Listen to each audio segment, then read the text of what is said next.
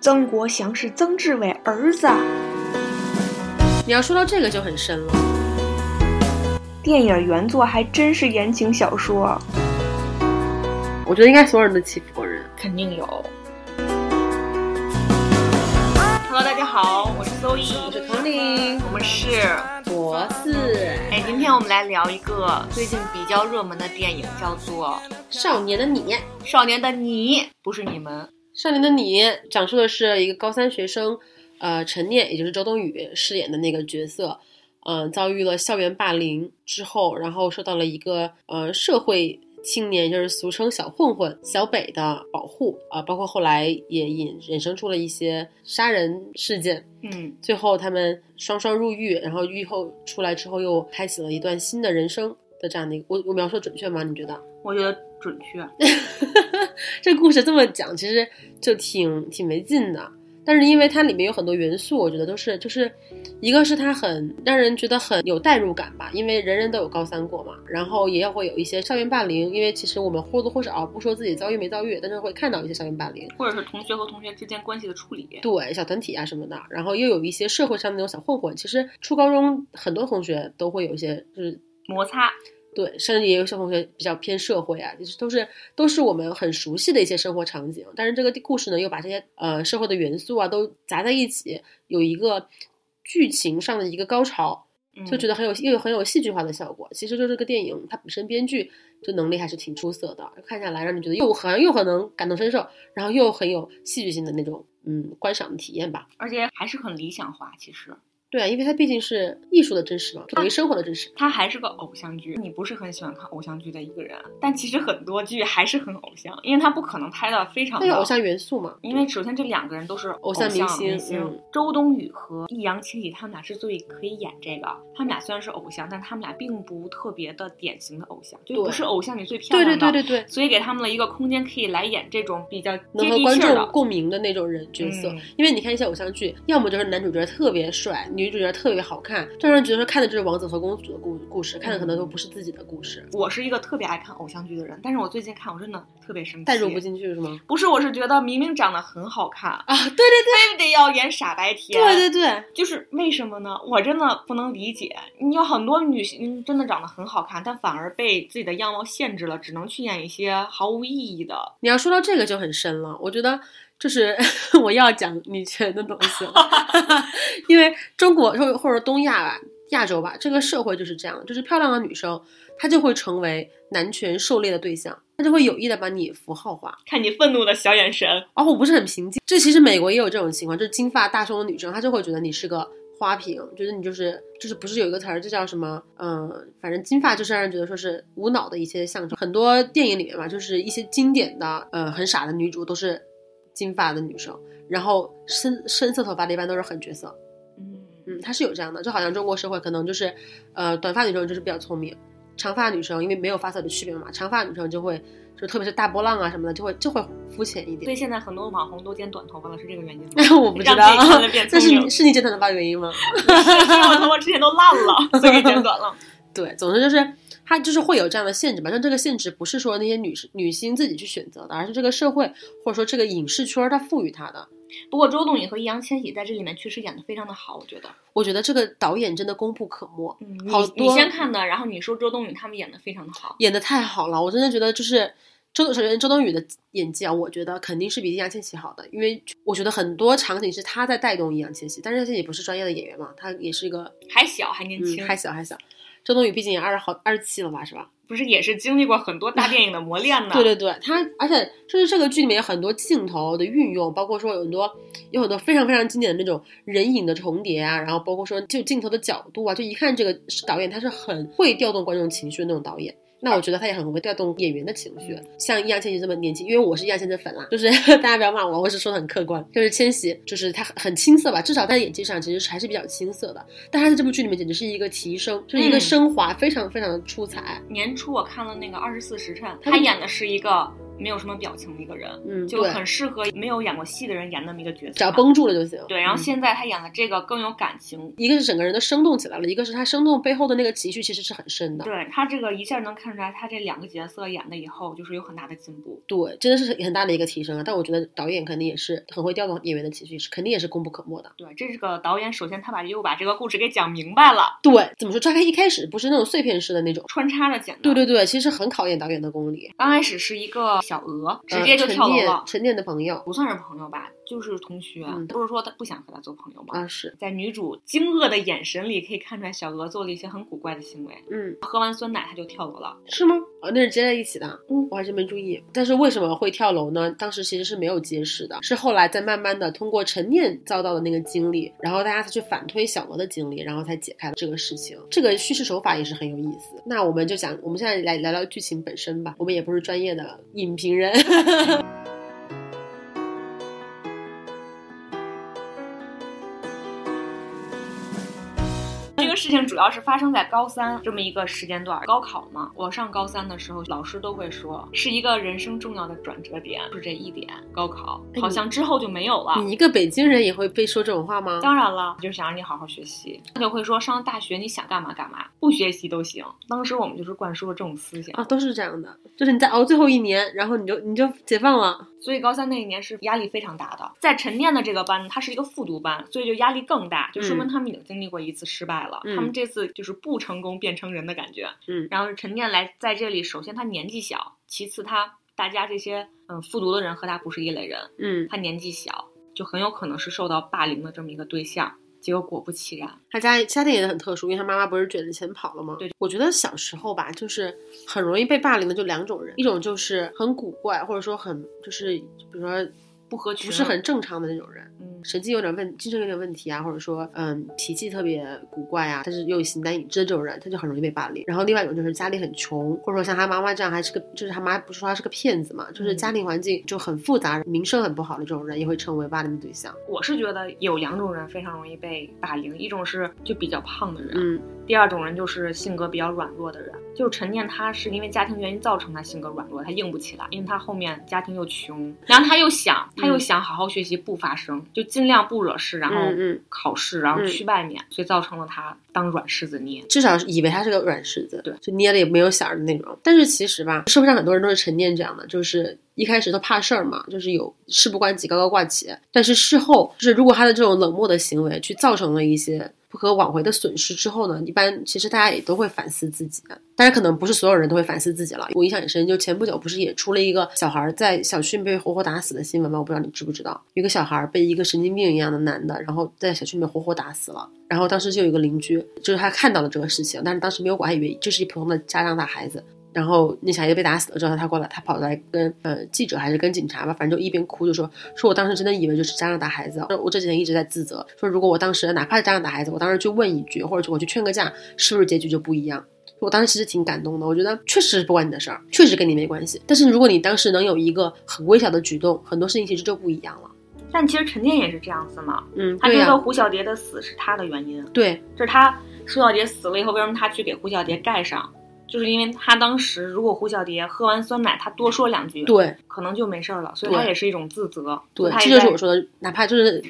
事不关我事，但是如果我有一点点微小的举动，就很多事情就不一样了。但是谁嗯能知道呢？对谁能知道呢？嗯我们冷漠的时候都是有我们冷漠的理由的。所以你看下面那一圈人拿着手机拍照，哎，我觉得现在小孩心理素质也是很好啊。如果这个事情是真的的话，死了人呢，他都拿手机拍照，我觉得如果是我，肯定不敢拍。你敢拍吗？你这种表情， 但是我可能会传简讯吧，可能不会拍照，但是可能会嗯，会说会说。但是我我觉得我真的不会敢拍照。之前不是也出了好多事儿嘛，就是什么武汉不是还有被砍头啊什么，就说的特别就特别恐怖的那种事件。我表哥他在因为他在武汉嘛，嗯然后他可能就发给他的人就比较多，他就把那个视频发给我了，我当时就删了，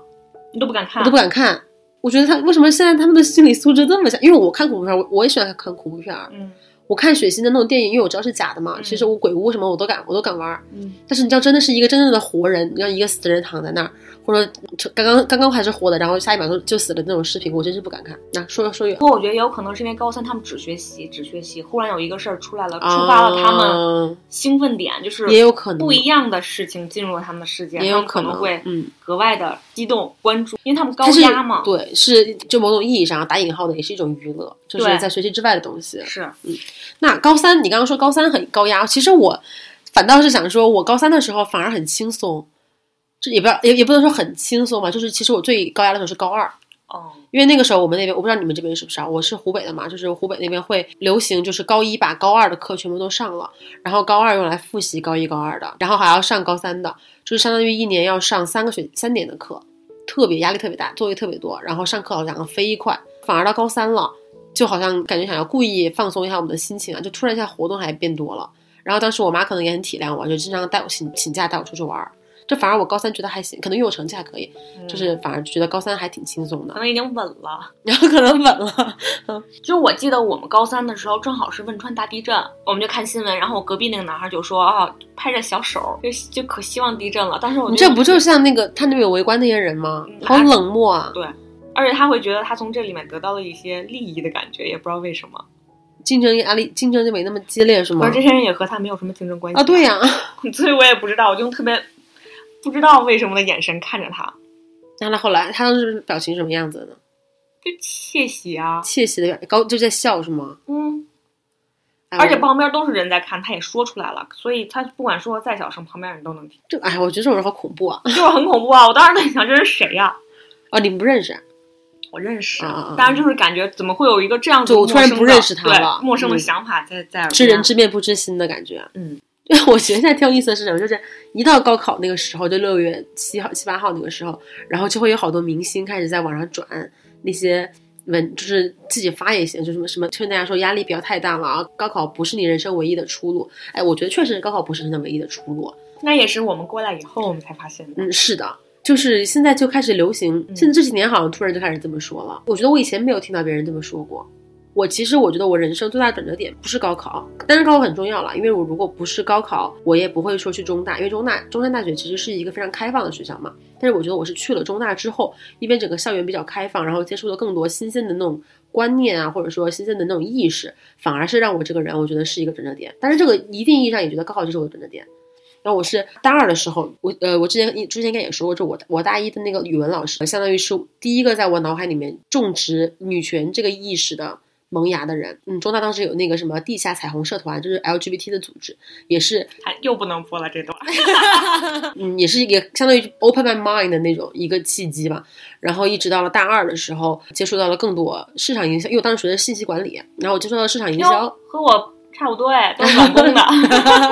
对，然后接触了更多市场，或者说呃比较商业的一些东西，然后我才想要去美国去读研。大二大三这个时间是我我觉得是我人生真真的是非常重要的转折点。但是倒过来说，如果我大高考的时候考考得很差，或者说没有考去中大，可能又不一样了。这么这种意义上确实是，但是其实对于对于陈念来讲，他一直在说这句话，这他个说小我地方对嗯他说我一定要走出去。刚开始电影的取景都是在一个非常荒凉破败的地方嗯取嗯景，是他所有出现的地方除了校园以外，也从来没对有过穷，对从来没有照过高楼大厦。当时我是看的时候，我就不知道这个点到底是在哪里。因为他的那些街道，他修手机的那个地方，在北京已经至少有二十年没有见过那样子的店了。因为他也是，嗯他是嗯一一年的高考生，嗯，那个时候北京一一年是什么样？就跟现在差不多吧，灯红酒我绿不知的，道，反正就差不多。反正 CBD 也都 在，国贸也在。嗯嗯嗯然后你再想想他生活的地方，他想走出来，就是那种不一样。他要上我想北想大， 啊，一一年我们家，一一年我我你咱们咱们大初几是吗？一一一年他们大二了，大他们零二九年，哦，是哈，大二大三都要毕业了。哦，是哈啊，那嗯那是确实是还那比我家还穷点儿，也不一定其。我实家它现在也是有这样的地方。其实嗯他是南通的，他后来上面写是南通哦，的。对，南通，但是我觉得，那我觉得他，因为他一直在强调说他想逃离这个地方嘛，因为这个地方可能一个是格局太小，一个是嗯，其实他想摆脱他家的历史对吧，。其实我觉得他是想摆脱他的原生家庭。对。就是，但是原生家庭就广义的原生家庭啊，就是他整个的生存环环境对，然后呃，他就一直想要去北京，一直说我要去北京去北京，但是这个故事最后他也没有去北京，对啊对吧我觉得这个可讽刺了。但我觉得这不是讽刺，我觉得我觉得这个是这个电影妙的地方。你不觉得这个电影很妙吗？就是本来他觉得说，我要我的人生如果想要有光明，我就必须得去北京，但是他最后人生也光明了呀，他没有去北京啊，说明你逃离这个地方不是你救自己的唯一的方法，或者不跟，或者或者是你只是换一个地理环境，其实你并没有救你自己。或者说高考也不是你唯一的一个人生对转折，点。有一首诗叫《城市》，名字那个作者名字我给忘了。我觉得这首诗真的，我觉得写的太好了。就是说，呃，你想要去另外一个地方，因为你觉得你在这个地方已经没有未来了，但是你会发现没有另外一个地方，乐土就是你所站在的地方，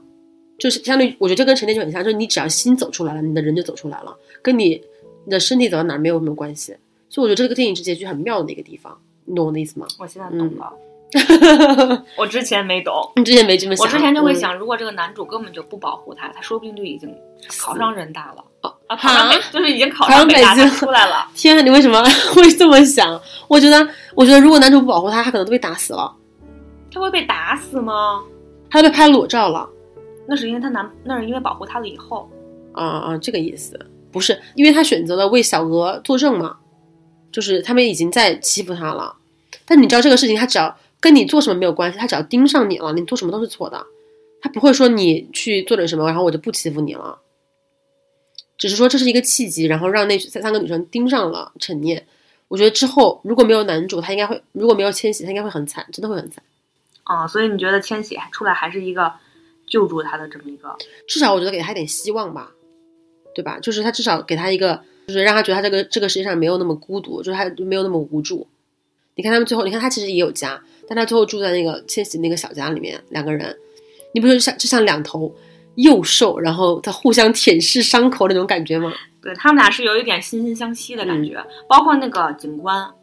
嗯，对，警官我，感觉那个警官为什么帮助他那也？个警官好迷呀、啊，感觉那个警官应该小时候也是被欺负的，因为之前他们吃火锅的时候，那个老警官不是问他说你小时候被欺负过吗？嗯，然后那个男的不是说没回答吗？但他很迷耶。你看他后来，他后来说那句话，那个人说说这个好学生，你一直要把他拖下水吗？他说是的。但他是不想看到这一点的，他不后来去又去睡觉了吗？因为他他说他睡觉就是不想看到。啊，睡觉了是吗？因为我觉得是这个警官就是很纠结的一点是，他要做正确的事情，嗯，但是正确的事情在我们不观一定众是好的对事，情，不一定是好事情，他只是要找出来谁是真凶。对于他来讲，这个是他正嗯这是确一的个事正确情的，事情。而不是帮助这个陈念走出城市。哎，你说到这句话，让我想到了，因为我之前没有想，没有这么这么想过嘛。就你刚刚说到的正确的事情，让我想到了《哈利波特》里面那个邓布利多一个非常经典的话，叫 “Soon will all face the choice between what's right and what's easy”。嗯，你不觉得就很就很像他的那个场景吗？就是就是我他就是说，最困难的选择不是什么对的什么错的，而是什么是对的，什么怎么什么比较简单。对啊，因为那个老警官不是也跟这个警官说了吗？嗯说这种校园霸凌的事情不好不好弄管对哦对，不好包括到管。最后，他其实他就睁只眼闭一只眼嘛，就比较 easy，他就放他们一马嘛，很 easy。对，这个老警官本身是不想管这些的，嗯，但是他还是选择调查别的了嘛正确的事情，去调查那个强奸案去嗯。了。嗯嗯，你这么一说，我反而懂一点了。我觉得那个，那我现在对那个警官的好感度就上上来 了，反正我觉得他应该是也被欺凌过，所以他嗯本身是想帮助所以他陈念很的，同情他。对，所以他特别想帮助陈嗯念，，但他陈还是念选择了。在他看来又做了一件错误的事情，嗯或者说在他看来，后来被欺凌的算是易烊千玺，因为易烊千玺进去要坐十几年的牢，他又不想让千玺去坐十几年的牢。但是如果陈念站出来的话，陈念只要坐几年，你这么一说，因为我还是没有看懂这个人物。我刚刚不说，刚刚我说我迷啊，我现在觉得他也没有那么迷了。 还有其中有一个人就是陈念他妈，你不觉得是个特别典型的高考学生的家长吗？嗯，怎么说？望子成龙，就是他一直鼓励陈念说：“你一定要考好，考好了我们我们整个家就随着你这个考出了好成绩，考到了好学校而变得更好。”就是这么一个观点是一直在嗯灌输他，所以让他一直坚持到最后。那这一点其实还挺自私的，也说不上来，因为他环境就是这样。对，你想，你想让他去挣大钱，他肯定也挣不了，他也就只能这样。我觉得这一点特别像现在的家长，嗯，就是现在的家长会觉得你进了学校就是学习，你考你高考就是要考出一个好成绩，但他忘记了关心学生。在学校里面，其实也是一个小社会。他除了学习以外，还会遇见各种各样人际关系的事情。嗯他妈妈其实就是因为躲债呀、出去赚钱的原因，反正就忽略了他女儿这方面的帮需求。嗯，当他女儿给他打电话的时候，陈杰就算哭，他妈也会问他：“你没事儿吧？”就是选择了漠视，其实他嗯知道他女儿肯定是有事儿啊，但他也觉得你一个学生在学校里能有什么事儿？我觉得，我觉得就是家长缺乏对学校的认识，对，对学校这个社会性的认识，对就他觉得学校就是学校，很单纯的一个地而且他方。们也缺乏对于自己的孩子作为一个学生的更多层面的认识。对，就是他可能觉得说，我知道他哭了，要么就是压力太大了，对，要么就是最近没考好呗，那还能怎么样呢？对但他没有想到，他是受到了霸凌，他受到了那他在那么艰难的情况下，他可能完全都没有想到。对，而且他妈之前不是要背着那一堆货走，嗯还跟他说你一个小孩儿不这样敢把他你们怎不么敢样把你怎么样的，嗯但其实反衬了他在学校的种种被霸凌。嗯，是的。大家说追下来人不能把他怎么样嘛？然后就是我妹妹现在是属于要中考的这么一个阶段，她妈就让她成天学习，恨不得嗯二十四小时是只有八个小时睡觉，其他时候都要学习。哎，但我那你这么一说，我突然觉得我妈还挺开明的。我妈还真的，你妈就是挺开明的，你不用再讨论了。你妈 还不出高什么高三还可以出去玩，晚上只要带钥匙就能回来啊，。是的，我妈就是挺开明的，就是从小就是对我就说，因为她相信我的选择嘛，就她觉得说，呃，我的选择我只要自己负责就行了。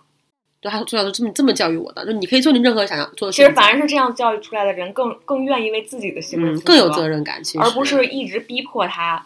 做他不嗯想干的事情。就是对比如说让他一直学一直学，但其实只要你有一天不盯着他了，他就不学了，哎，我我他就初不会自己做正确的选择了。对我初二，因为她不会做选择嘛，她根本就没有选择过。对，我初二的时候有段时间沉迷网游，《梦幻西游》，我还我还网恋，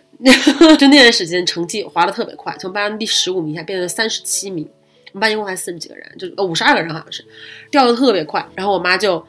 我妈也没有说你不准玩怎么怎么样，她就跟我说你是不是想玩？我说我就是想玩，因为那个钱那个游戏还要钱，你知道吧？还要充点卡。然后她就说你想玩可以，但是你这学期那是期中考试嘛，她说你期末考试的时候，你的成绩如果能回到二十名以前，我就让你玩。然后我说行啊，可以，我特别信誓旦旦，我觉得我就是可以。但是那学期还往后掉了，更退步了。然后，但是但是你知道，我当时我我印象特别深刻，我觉得我这辈子都会那个场面我会记得特别清楚。我当时考得更烂，好像是一下掉到了四十二名，就一下四十多名之后了。但是我回家之后，我第一想到的事儿就是我要赶紧上线要领那个礼物。然后，但是我回家家里没有人，然后我一进去就电脑打开，当时还是台式机，打开电脑，然后直接登录游戏，把那个礼物领了。我妈回来了，我还当时还想说，我说我还好领好了，我妈才回来。然后我妈就说：“你怎么又在玩电脑啊？你这是考了考了什么什么成绩吗？”然后我就说，然后我把成绩单给她看嘛。然后我妈当时就是表情看起来特别难过，有时候说你你考成这样的成绩，你回来第一想的还是玩电脑嘛？电脑就这么好玩吗？这么重要吗？就反正就也没有发脾气，就是反正说了两句。但是你知道吗？那一个瞬间，我就突然觉得，对呀、我怎么会这样呢？我是鬼迷了心窍吗？我都从掉到了第四十二名，我怎么还在想游戏啊？怎么还在想那个礼物呀、然后那之后我，我真的就自觉就不玩了。你看人家游戏做的多 好，这么勾人，这是我们现 哎，这是我们现在工作如何都想做到的一件 事情。对，就是我真的，我当时一下就感觉被我妈说醒了，你知道吗？就是一开始真的觉得怎么了，是蒙了心了吗？怎么就这样还在想游戏呢？但是那之后，我就就那件事情给了我一个非常重要的教训。到我到我现在为止，我觉得那个影响还是存在。就是我做任何事情，我都要就是有意的会想说，那我会沉迷吗？什么样我就我就要我就要停下来，不再继续做了，就是一直会绷着这根弦儿。那你还是挺有慧 根的，说真的，但是我觉得我妈很重要啊，就是她当她的处理方式很重要。这就好像李白怎么了看人家铁杵磨成针，不是所有人看见老太太铁杵磨成针都能成李白的。嗯，那倒是对吧？嗯反正就是陈建这个家长是很典型的，嗯是。而且我觉得家长也应该能看到，作为一个学生，除了学习以外，更多在这个校园里的一些东西。其实，在学校里嗯能学到很多其他的能力，并不是只是只有学习。是，的，是的，是而这且说样。不定学习等咱们出来了以后，会觉得学习是一件不是那么重要的能力。我觉得学习能力是很重要的一个能力，每学到的东西其对，实学反习而的没有那么成重绩要。啊那些东西不是最重对要的。但是我觉得你这样，我觉得学校最重要是培养你的一个学习习惯和你的思维方式。那你既然说到学校这么社会啊，就是那你你以前你觉得学校社会吗？不社会，不社会啊，你不是说你们学校还攀比吗？不对，我们学校是攀比，这不社会吗？这挺社会的。但是我们学校没有那种怎么说呢？嗯、很多学校有那种社会人，什么意思？其实我们学校也有啦，但很少。就你说初那种社会中抽烟你喝说酒初的高那中种吗对，啊，就是对我刚刚其实想说，就是就是就是小北这样的人，其实当时我们也会接触到一些。嗯我初中的时候还混过呢，但是也就是小混混，就是我的天呀！你左手玩电脑，右手还 要考全班第十特五名，忙然后这边还要混小混混。特忙，就是就是就是那个时候，我觉得很应该大部分人都会有接触到一些社会，就是当时会有人就会选择去混社会，你没有吗？因为我们学校是在村子里，就是我们离北京非常的远，啊周围没有其他学校，然后是周日到周五都是住校，这都哦，嗯是你住校所以是隔离状态的。啊、哦？那你还好。所以就很少有人是社会人，然后旁外面还有社会朋友来找他之类的，就很少。我们就很多这样的，真的就很多。而且当时其实大家会羡慕他们，觉得他对们混得很开，对，所以他们就好像哎，怎么突然一下就成了一方大哥，江湖地位什么因的。为小的时候非常想成为大人，而他们做那些事儿就是我们羡慕啊，的是事是情。是，对。然后就嗯，像小北这样的嘛，其实就所以小北这样他就会成为呃陈念依靠的对象，因为他觉得对吧？ 但是这个偶像剧就在于小北这样的人，往往是欺负陈念这样子的人的。但他也没有欺负他呀，而且小北其实也我是知被道，我欺说负的，嗯现实生活中小北这样子的人，那因为他我学喜校欢里他呀。对，嗯，而且小北其实也是被欺负的，其实也挺惨的。对小对，没错。我忽然想到了，就是为什么他俩惺惺相惜，就是因为小北也是被欺负的。在那个小北给陈念修手机的时候，嗯陈念不是跟他说吗？你连自己都保护不好，为什么还要保护我？嗯，然后他不就不说话了吗？其实他也是被欺负的那个。因为不是有句话叫呃施受虐者最后最终会成为施虐者吗？嗯但是陈，但是小北就没有。他你他全剧有欺负过一个人吗？就是没有理由的。啊所有人都不会没有理由的欺负另一个人，他们总会找理由欺负另一个人的不。是我说的理由，不是打引号的理由，我说正当理由，有吗？没有吧？那里没演吧？但是我觉得他欺负了那个女的呀，哪个？就是霸凌的头那个那女的，那那那不是所谓的正当理由吗？ 那是在我们看来是所谓的正当理由了。嗯，也是啊，你这个点也是，就这还是会可能欺负在人啊我的们看来没有理由，但其实他自己是有理由的。嗯但是也有人没有理由就欺负别人啊，没有理由，嗯，对啊，因为他纯粹的恶。对啊，就相当于就这个女的嘛，像未来她为什么要欺负哦，陈对，念？啊他叫未来，他就是因为害怕呀，他不是把小蝶欺负死了，然后他怕陈念告他嘛，对她为什么要欺负小 蝶？那肯定也有类似于这样的原因嘛。循环往复。嗯哎，我忽然想起来，我小时候一点，嗯，我觉得，比如像我，虽然老老实实的，但是我永远不会成为陈念。为什么？像我初中的时候，有一次课外活动荡秋千，然后这个时候我们班一个特别混蛋的一个男的，就是小混混那个男的，就来就说你下去，我要荡这个秋千，你下去，然后就拉我那个秋千。你知道你在荡秋千的时候，他拉很你危这边险会很嗯危险的， 不，但是他也其实也挺危险的，他也会容易被撞到。对，他还挺危险的。但是我首先害怕了，我就停下来了。嗯但我还是不给他让，然后他就使劲摇那个秋千。后来我就走了，走了以后，我扭脸就给我爸打电话说：“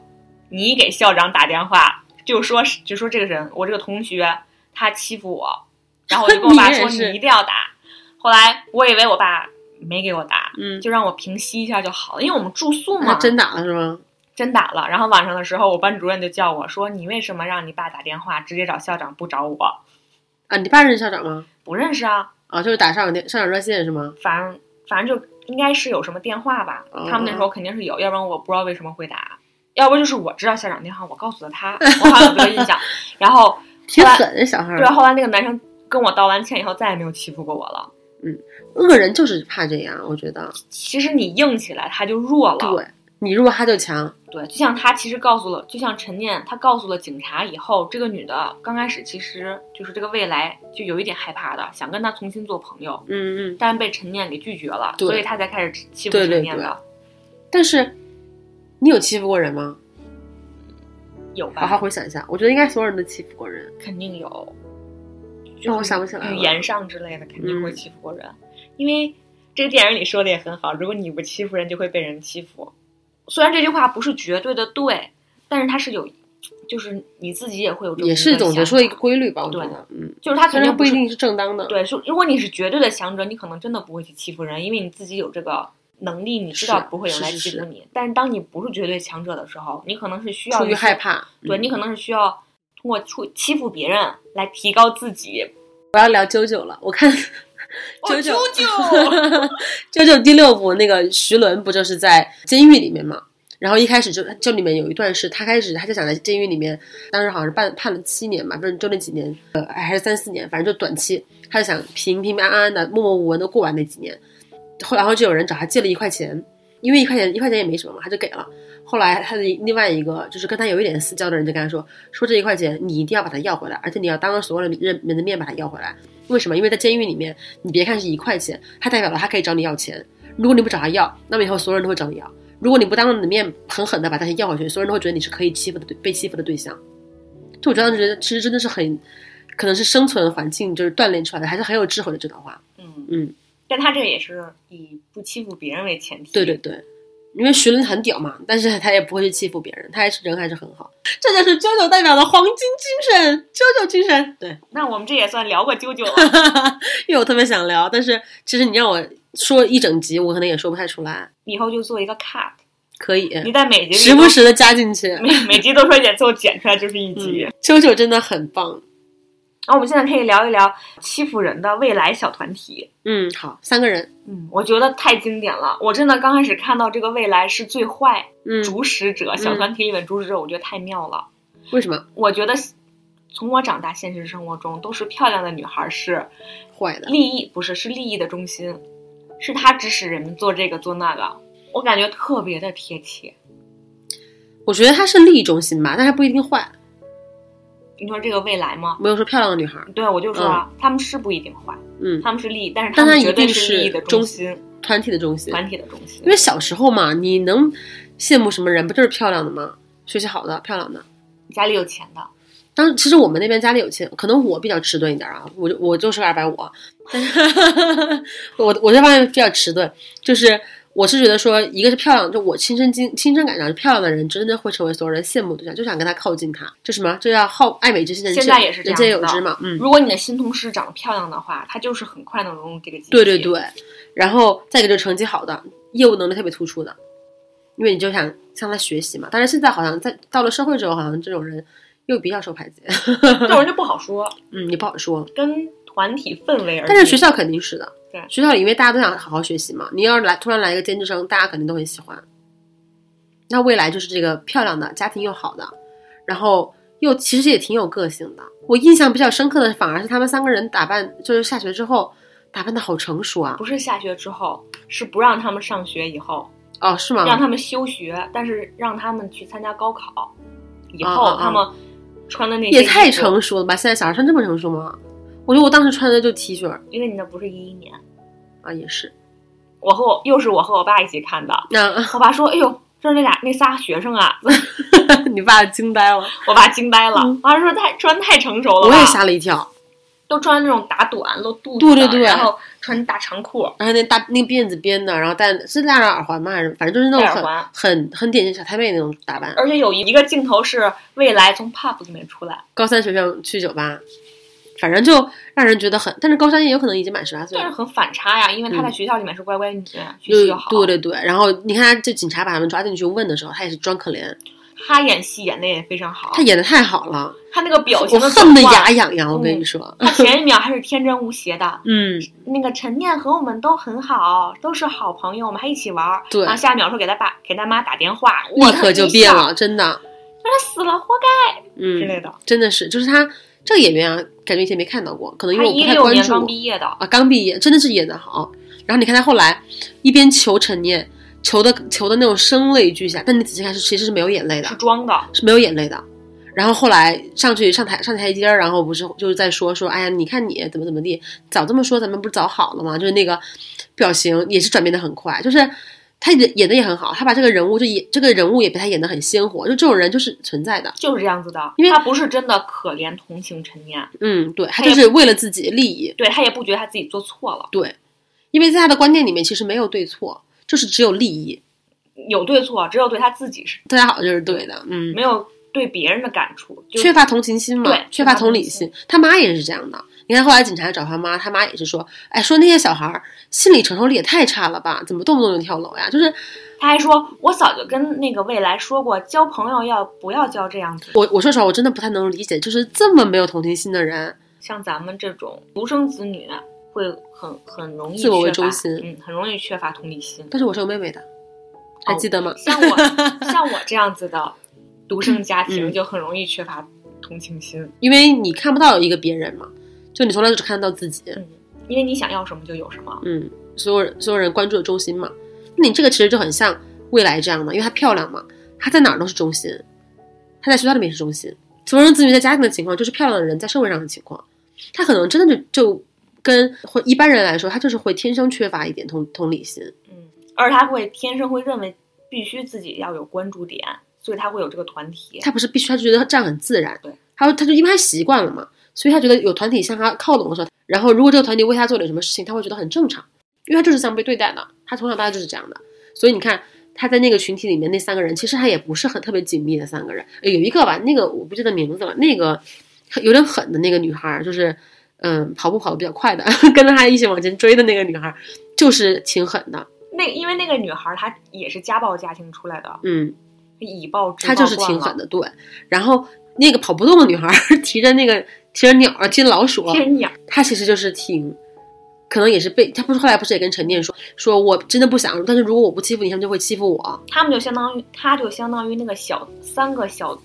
三个人小团体里面的陈念，对，食物链的底层。对，你看后来就是休学了嘛，然后她去找陈念说，说谁在保护你啊？能不能也保护我呀？然后还说说怎么会这样呢？怎么会找上我呢？这种事情怎么会发生在我身上呢？就是因为他们欺负不了陈念了，所以就嗯把火发在这个女生身上。但是这个事情也很讽刺啊，你知道吗？就是你把责任推到，或者说你把那个所有的问题推到另外一个人身上，你就可以幸免于难的。要不要说回去了？就是就像我之前说的，呃，你是弱者，今天欺负他，你要做的事情不是把你跟他划清界限，而是你要明白你们的地位都是弱者，你们要联合起来去反抗。就好像我之前说的女女生，你你把你觉得那个人，呃，现在他们在欺凌那个女生，你说说她是。呃，什么绿茶婊，说她是什么荡妇，他们在欺负她，你要做的不是把你跟他划开划清界限，而是你要跟他站站在一起，把这个 shame 给他骂回去，因为迟早是会到你身上来的，你知道女生最大的缺点就是什么吗？是吗？就是窝里斗是吗？窝里斗，分帮派，一猜疑，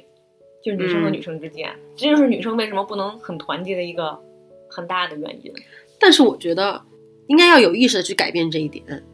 就是基因里带的。应该人什么叫人性？嗯，人性，你也不能忽略这一点吧？嗯，那倒也是。所以，那那你说中国人喜欢窝里那个窝里斗，跟犹犹太人团结，这也是基因里带的吗？中国人喜欢窝里横吗？中国人中国人可中国人可不团结了，在国外，那我就不知道了那。犹太人不是以团结著名的吗？这个这个跟基因没关系，对啊呀、这是因为环境问题，因对为呀他们常年受打压。对呀、啊那不就跟女性的环境是一样的吗？我觉得女性不是天生受才，天生就是这样的，因为女性的生存环境从来都是比男性要狭窄一些，资源是要贫瘠一些的，所以她，所以她不是因为基因里她爱猜疑、爱斗，而是因为她们从小养生生存的环境就是，她如果不去斗，她就会没有资源。你明白我的意思吗？我明白你但你就你不认可是吗？你还要想想没有了，嗯就是我从来没有意识到过。 啊，好吧，反正我觉得是这样的，啊就是像那些什么基因论，我觉得这个都我我其实都不太信这个东西。是吗？我不是不信基因论，我说信男女之间的基因差别，我说我不信这个东西。嗯，哦你是觉得他们俩性格是没有我觉得男女之间的差别是社会造成的，不是基因造成的。说对？然后呃，就是那说回到这个剧里面啊，就是说呃，弱者如不是说你欺负更弱的人，你就会变成强者，就是他后来不是也嗯，就是被欺负嘛，然后后来后来他们一起去给陈念拍裸照的时候，然后他也没有敢再出来。但是哎，他也是带着这帮人去给陈念拍裸照的。啊啊是吗？他们俩不是，是他们俩在学校门口一起走，是那天小北没有去，所以应该是被他发现小北没有去吧？他被发现，他们那就是就是因为他不是让那个陈念保护他吗？陈念说陈念的那那个意思啊，我理解到就是说我不能告诉你谁来保护我，但是我可以陪陪你一起走嗯对，那么他也可以保护保护你，你顺便顺便保护你。我只能做到做到这种地步了，嗯，所以有一天小北不是被困在那个公安局了吗？就是在审讯他，他就没有来保护陈念，对，就是那一天出的事儿，是他们俩一起走的时候出的事儿。嗯，然后就被他们逼逼到逼到那个地方，然后就欺负陈念嘛，因为他也不可能，就是那个女生也不可能说出面去保护陈念，嗯，那他遇到这种情况肯定就躲嘛，就你只要只要不欺负的不是我，我就往边上躲。那其实我觉得也可以理解啦，但是我就是说因为他是一种惯性，他软弱惯了，他软弱，惯对性，的他是躲避软。弱，他也不可能去反抗这个东西。你看陈念也没有反抗吧？不，就是嗯，对，所以他就呃怎么说，就是就是社会上这种人吧，就是我觉得就也可以理解，但是还是那句话嘛，就是普通人的呃狠毒是范例范里面的实例，就是总给你一种也没有很大的疼痛，但是你就会觉得不舒服，但是你而且你还会很就是那一种感觉。哎，这让我想起来，咱俩都看过那个美剧《是吗？ Thirty Reasons Why 啊，《Thirty Reasons》还马上出第二季呢，第三季了，啊，第三季了，对对对，马上出第三第季。三季，我觉得第二季已经烂尾了，第二季太烂尾了，我觉得第三季是什么要讲枪支管理了吗？什么管理，反正枪支管理，哦 反正他第一季拍的巨好， 对，然后他就是以那个女主死了为开始，嗯，对然，后男主收到了十三个录音带，对对对，每一个磁带那个女的都讲述了谁对她造成了一点点伤害，其实对那个伤害都很小，对，然后听到有可能只是我没有管你，对，嗯，或者是只是一个小误会，怎么对着她了，对对对，然后讲到最后第十三个的时候，就是这个女的为什么死。其实我一直以为是所有十三个原因加在一起她死的，是的，十三个人里面还也有他自嗯己，对，但是最其实最重要的还是最后一个，因为她被强奸了，但是我觉得那是一个导火索吧，压死骆驼的最后一根稻草。嗯，可能这个稻草稍微大一点儿，对，反正她那一期讲的也是所有人的一点嗯对点不好，最后都会对一个人的死造成对一个对对对合集的伤害。对，你有看过房思琪的《神秘乐园》吗？没有，特别好看，房思琪的作者真的特别可惜，因为她真的是个才女，你看了你就知道，就是每一句话又美，然后又精准。它里面就有一句话叫“所有的强奸案，或者说啊，呃强奸自杀案吧，还是什么，就说都不是一个人完成的，是整个社会施加给这个女生的暴力。叫做林奕涵，林奕涵，对对对，是整个社会施加在她身上的暴力。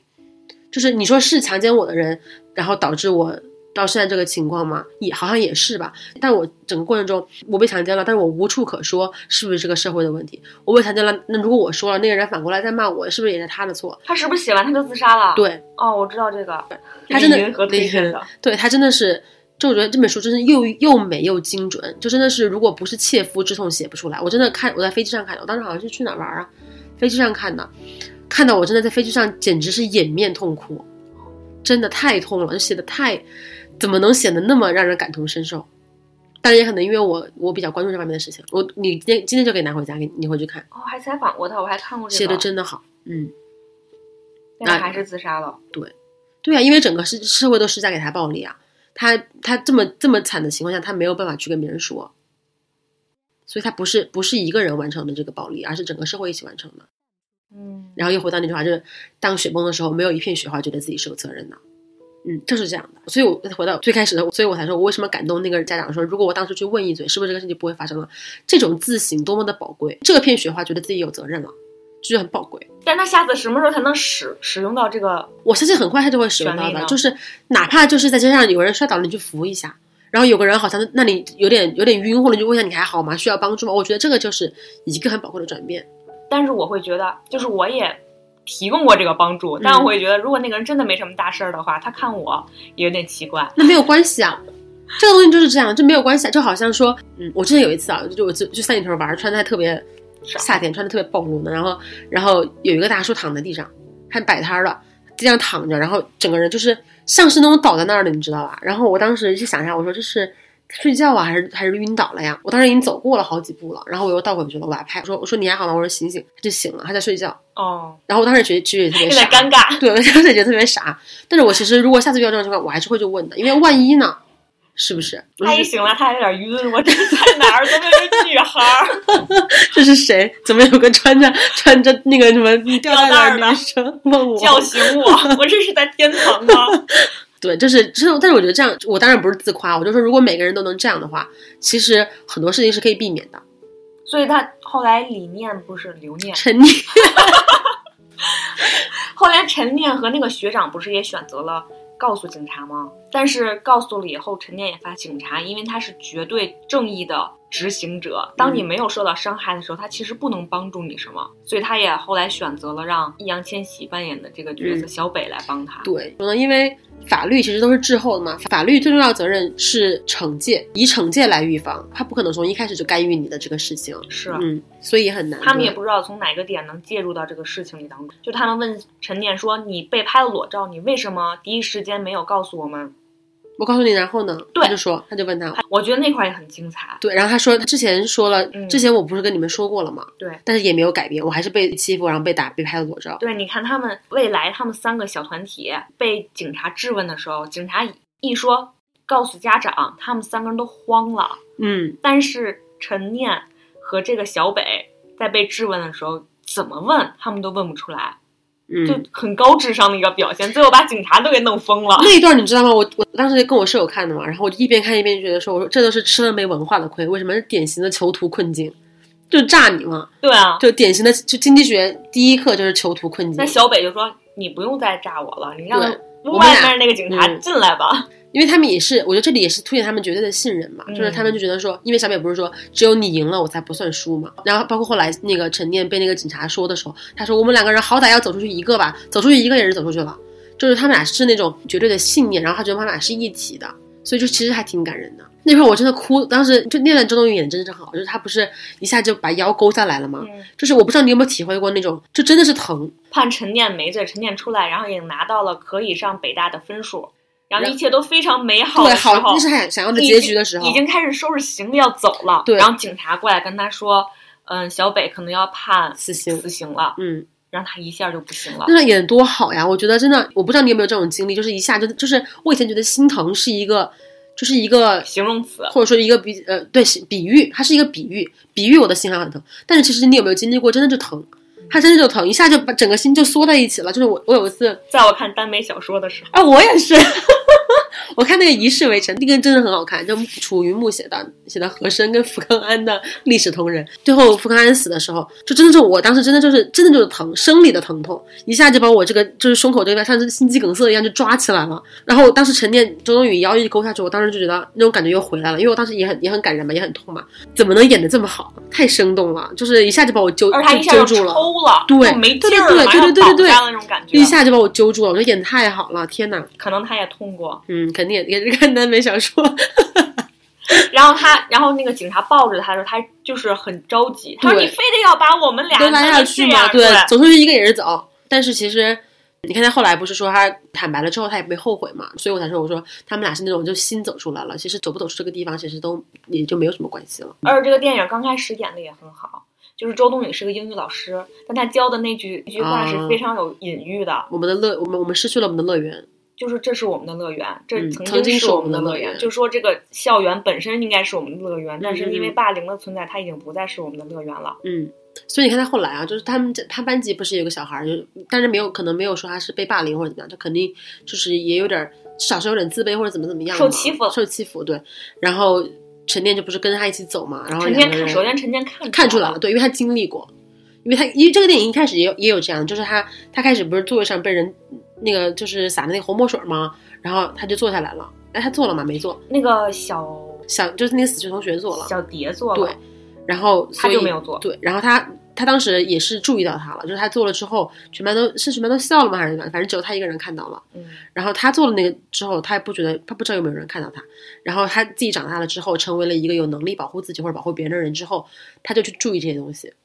我就觉得这是一个良性的循环。受虐者如果反而不成为一个施暴者的话，其实这个社会它是会越来越好的，因为他有更多的同理心嘛。因为他当时把那个未来从楼梯上推下去的时候，不是不小心给推死了吗？嗯，是然后他跟小北说的第一句话就是“我输了”，对对对，他就说他不想小心成为了一个施暴者了。啊，是这个意思吗？我觉得是，我以为他是说他，因为他想要坚持到最后的几天，然后直到高考，他没坚持住。我以为他是这个意思呢，也有可能，也有可能我你觉得说是那个意思啊。我觉得是我那个意思，反正就是他输了。我感觉他就是他始终都不想他成不想为一个嗯施暴者，因为嗯他其实也有机会的。就拿耗子那个女生，不是说你能保护我吗？她完全可以不管，或者可以冷嘲热讽的嘛。对对对，她都选择了保护。我觉得这就是因为小蝶的嗯死、对她造成一些影响，她可能也始终不想当一个施暴者，嗯，他她也知不道想当一个冷漠的人。所以这部电影其实还是很积极向上，我不知道为什么之前会撤会撤档。因为可能很多人还是会想选择则漠视孩子们之间的这些霸凌吧，因为他们想选择相信孩子们是天真无邪的，是嗯积极向上的，但是其实不不是的想揭露，不想揭露这些事情。嗯嗯，就比如说他的老师，第一个他的班主任，其实他也选择了漠视，但是那个班主任他其实是好的，但他刚开始也选择了漠视，嗯就是小鹅出事，小蝶不好意思，小蝶出事的时候，他也选择了漠视。我觉得他不可能看不出来，嗯，但是我觉得其实你说那点也是啊，就是很多大人其实他不是说不知道，他只是倾向于去不让自己去正视这个问题。对，就是选择嗯漠视。嗯我觉得是觉得逃避，对，觉能逃避，他会觉得下意识觉得这件事情不太可能出现在一个孩子身上，怎么可能呢？他们是天使，对不对？嗯是的，小孩懂什么呀对？不能把你怎么样对。但是其实已经随着随着社会的变化吧，我觉得现在社会发展的很快，现在的小孩好早熟啊，嗯就是他接触到社会接触的很早，但是他没有辨别能力，他没有就是像成年人就是学了那么多，就经历就或者说。嗯，他还甚至他都还没有学学完书本上会教到你的那些什么他们的锐气还没有受过挫，对他们就会很容易就会被这个社会上的那些风气，或者说社会上逐利的那种，嗯，社会规律吧，就影响，就改变了他的，就让他们走上了一个更自私的道路吧。要这么说，就自我意识过于强烈了，他就会忽视别人的感受嗯。但其实我觉得这样不会很好，就是因为一个社会如果说。前段时间不是大家都开始在说很羡慕北欧是什么，呃，人和人之间的距离很远啊，然后什么彼此不打扰啊，什么什么，其实就很羡慕这样的，嗯，社恐型社会。谁羡慕我可不羡慕。呃，他不叫社会，就是他很羡慕这种就是有独立空间，就每个人一个独立的个体这样的社会。嗯但是实话实说，我觉得他能之所以能这样，他们的最基础的下面最根基的地方是他们 care about others，他能够独立的最基本的原因是他尊重别人的独立空间，他才会这样，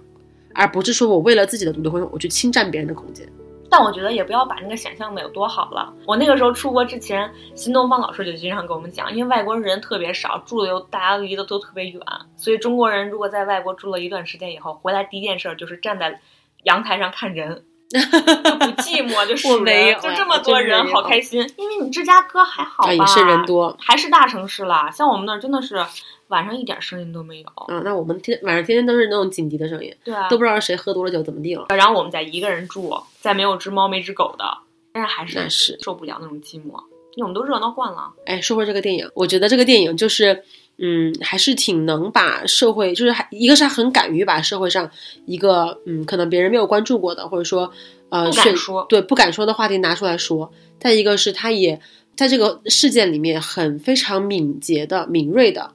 非常敏感的找到了这个事情里面关键的那些细节。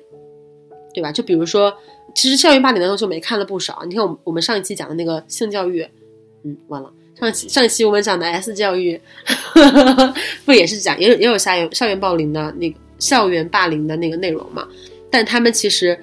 你说他们解决了吗？也不叫解决，就是他们也没有触及事情的核心，就是他们表讲述方法也只是说，嗯，要更多的是在说什么 “this my vagina”，或者说劝导这个人，或者说理想化了吧，就是劝导这个人，让他突然就变好了，或者怎么怎么样。他其实没有去揭示这个矛盾的，核心在哪里？那个核心是是女性受到的歧视吗？还是说，呃，是人和人之间最根本的那种，就是自我保护或者说趋利的那种本性？还是说，嗯这个事件中有没有什么细节可以彰显到这个人到底他为什么会这样做？是不是有他自己也有苦衷？但是我觉得《少年的你》，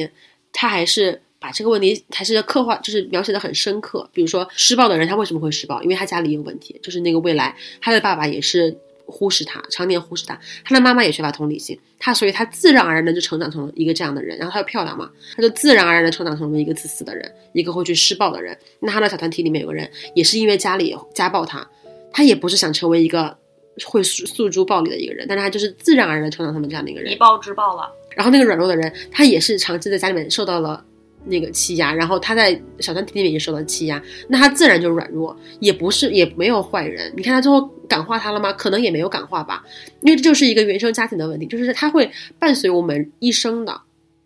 所以他没有那么理想，他只是把这个问题剖出来给大家看，然后引发大家的思考，并没有说最后陈念改变了他们，或者说小北改变了他们。其实因为这个事情，它其实是不可改变的，对吧？只要有人的地方，就会有这些这些阶级啊、压迫呀、对乱七八糟这些事情。对，所以我觉得这个电影其实它利益是很高的，就是，嗯，其实它也表现出了像法律啊这些绝对的它正都义的有东西的无能为力，对于这对件事情，它都有，它所有的环，它就是把这个事情呈现给你看，就是你怎哪么怕是想老师，离得学生最近的老师，对，嗯都他也会逃避，他有责任心，他也想做一个好负责任的好老师，他其实想负责任的，他想负责任的，但他也不知道如何介入。对，他就把这些东西刻画的非常的真实。然后你觉得这个剧里面，但除了未来，但是但是后来未来我也觉得情有可原啊。我觉得没有一个真的就是纯粹的坏人，或者说没有一个让你觉得很他想呀他就是有原因的他，就就有是你会把你的目视线目光就是关注在他为什么这个背后的更深层次的问啊题，而不是说这个表面谁坏呀、谁是坏人，谁欺负谁了。但是背后的这个谁也解决不了。但这个就是事实嘛，这个就是这个世界上就是这个世世界的本质。所以有小北来解救了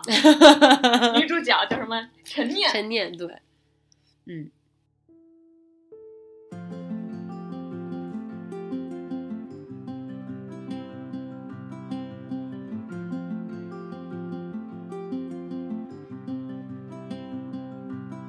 我的心思一直滴答滴答滴答的响，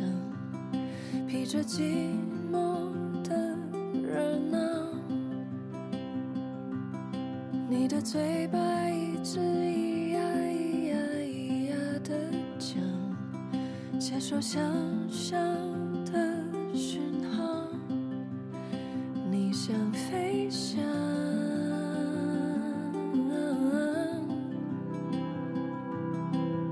盘旋在这天空之上，我想飞翔。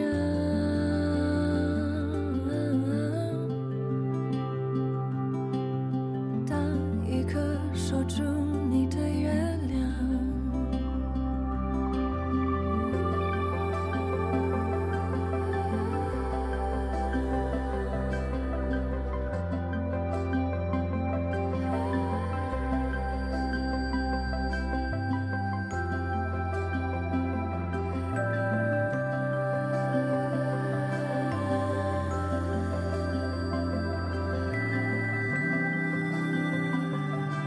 走过世界，看自己一步一步被推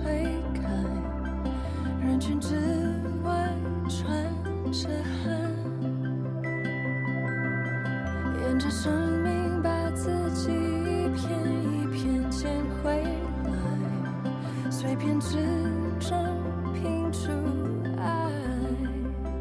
看你飞翔。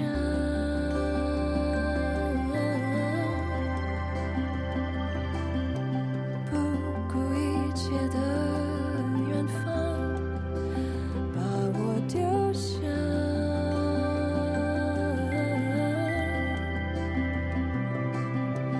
有时无解的迷惘，